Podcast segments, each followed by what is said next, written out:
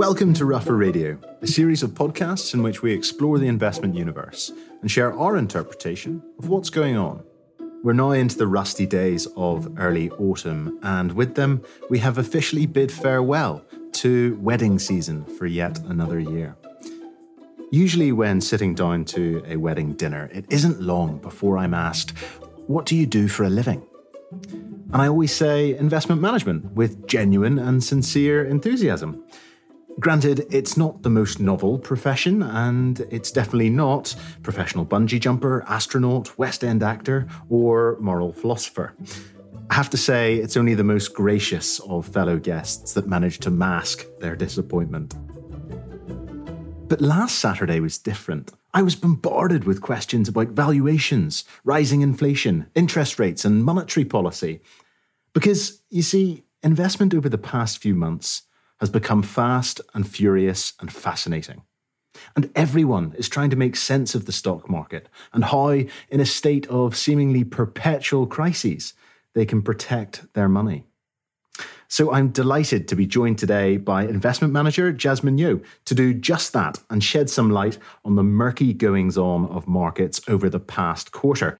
Jasmine, thanks so much for joining. I'm delighted too. And we've come a long way from our associate days together, Rory. Yeah, we have. I was told to teach you everything that I knew, Jasmine. Um, unfortunately, it only took about half an afternoon. So we are back now in, in bear market territory after a brief summer respite or, or what felt like one. What's driven the most recent leg down in markets? Yeah, we had a bit of a bounce over the summer, and that's because the market temporarily pinned its hopes on the Goldilocks scenario softening inflation, slower rate hikes, and an economy that would hold up. But as time marched on, whilst the US economy has been reasonably robust, with it, inflation has remained elevated, and as a result, central banks have had to keep up the pace on rate hikes. So by mid August, Goldilocks was very much chased out by the bear, and we went swiftly back to the playbook from the first half of the year of rising rates, higher inflation, and a pretty challenging economic environment for businesses and also consumers alike. And the pain has been felt right across asset markets. Yeah, it's been a broad sell off. Um, bond markets, for example, are having their fourth worst year since 1931. And that's created for a pretty uncomfortable scenario for the industry where unusually low and medium risk portfolios, which typically look to bonds for protection, have performed just as bad and in some cases worse than higher risk portfolios. And speaking of higher risk portfolios, uh, equities have had a similarly rough period. Yeah, a similarly dire picture, I'm afraid. Um, so the S&P 500 is into bear market territory too, and we mean by that a fall of more than 20%.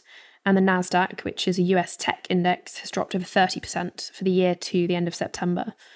I think it's worth noting, though, that what we've seen thus far is a discount rate shock.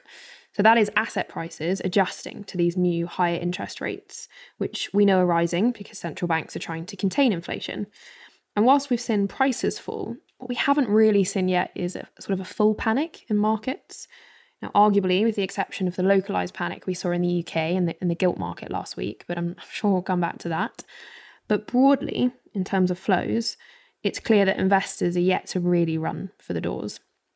So, our concern is that what we've seen thus far may only be the first act of this bear market story, and that asset prices could have further to fall. And before we get into the specifics, Jasmine, it's probably worth a word on how the Ruffer portfolio has held up over the quarter and indeed the year to date. So, the portfolio managed to preserve capital and has delivered a positive return for the quarter. Unsurprisingly, in another period where conventional asset classes, so both bonds and equities, as you mentioned, fell in tandem, it was our unconventional protections in the form of derivatives that did a lot of this heavy lifting. We also took advantage of the market rally to reduce our exposure to risk assets. So we're now, relative to our history, at our lowest ever equity weight at around 12.5% in portfolios. And we even reduced our gold weighting by around a third, which is now less than 2% of portfolios. Jasmine, you rather intriguingly hinted at the potential for a further leg down in asset markets. What's the thinking behind that? So, a lot of what we've seen so far this year, we think, is a washout of the pandemic excess as risky assets have repriced. We know that was catalysed by central banks raising interest rates to fight inflation. But what we now face is the possibility of a liquidation of risky assets as we see an unwind of the post financial crisis excess. So, to our minds, in the way that leverage risk in banks was the key axis to have understood ahead of the global financial crisis in 2008, today it's perhaps liquidity risk in asset managers that could drive the direction of asset prices from here. And it's a risk because the quantity of that liquidity is falling, but also where exactly it sits within the financial system is shifting, which is perhaps more of a hidden danger. And that really, Jasmine, is the subject of Henry Maxey's most recent memo, So Far, So Good. Yes, which, by the way, starts off very glamorously in French.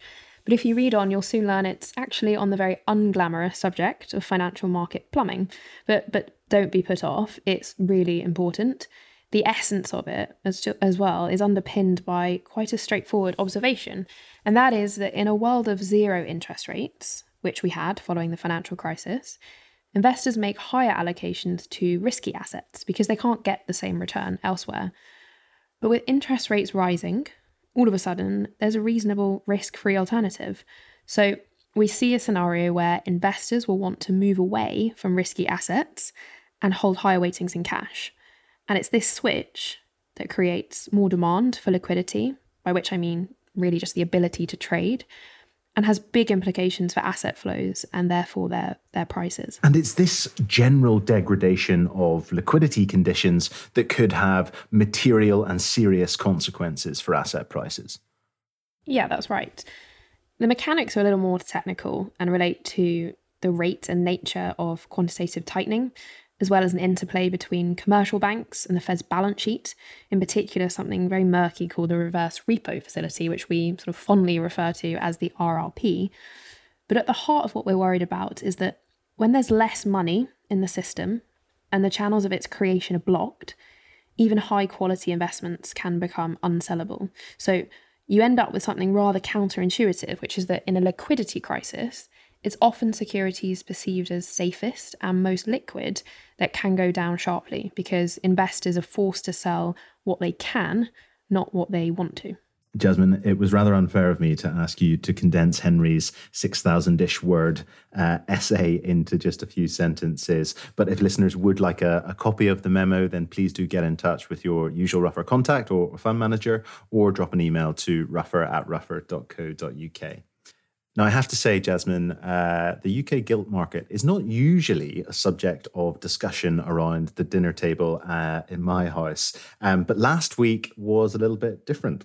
So, the Duplo version of it was yield shot up following the government's mini budget, meaning the cost of government borrowing rose. Pension funds then had to scramble to cover liabilities caused by the markdown of gilt values. And these pension funds had to sell what they could namely UK gilts, thereby exacerbating those falling bond prices even more. Now, we know a portion of the Ruffer portfolio is invested in the UK gilt market and specifically the UK index linked bonds or the linkers. So, how was the portfolio affected? It was a week with a bang, that, that is for sure. Um, to put some context on the nature of some of these moves, the 2073 index linked gilt, so that's the longest dated issuance available in the UK, was down 27% on the Monday, 24% on the Tuesday, and 20% on the Wednesday morning when the Bank of England eventually stepped in. It then rose 115% on the day and was up 16% and 33% on the Thursday and Friday, respectively. So, some extraordinary moves. I'm not surprised it made the McIver dinner table, but the portfolio came through remarkably well, owing to the portfolio's defensive positioning, and that enabled it to be pretty agile in the moment. We were able to both sell some of the protective investments when they'd done their job and take advantage of some of the distressed prices and buy at or near the lows, and then benefit from the recovery as a whole when the Bank of England did step in as a buyer. But taking a step back, the sensitivity of these assets to rising yields is something we've been acutely aware of. So it's important to consider our positioning in these inflation linked bonds in the context of the wider portfolio construction, where our use of offsetting assets has meant we were able to protect capital. In this instance, derivative protections against equity markets and previously interest rate options. Jasmine, do you continue to hold the linkers? Yeah, absolutely. And you know, our long held view really has only been reinforced by these recent events, and that is that policymakers will, will be unable to tame inflationary pressures which we think are structural in nature, and that we'll re enter a world of falling real yields, even if nominal yields remain somewhat higher, where the inflation linked bonds will serve as a key protective investment. Now, having said that, we're moving into an environment of heightened inflation volatility, and there will be times when we need to actively manage that interest rate risk, as we have done with some success over the past couple of years, and in particular in the year to date. But they remain a uniquely well positioned asset to benefit from an increase in long term inflation expectations and we think will be the asset investors have to panic into when markets and perhaps society do become more accepting of inflation above 2%. So we've established, Jasmine, that Ruffer has its lowest ever exposure to equities, and we've touched on, on the linkers holding. But the other important part of the pie is the protection strategies within the portfolio. Could you just give me a bit of a flavour on what they are at the moment and what dynamics they play to? So, in short, most protection is no longer cheap, as this bear market has been more of a grind down. So, the cost of protection has got steadily more expensive. So, in previous years, like before the COVID crash, we'd loaded up on cheap and very convex VIX call options, which are derivatives that benefit from a spike in volatility, which is very much what we saw in March 2020. But this has meant that we've had to be more selective about what option protection to use in the portfolio now. So, for example, moving away from straight interest rate option protection based on the cost of the higher implied volatility and using more equity and credit protection. Specifically, we've benefited from both index and targeted equity put options. We've also had to be more tactical and dynamic, so taking advantage of that summer bear market rally to reinforce the protective positions.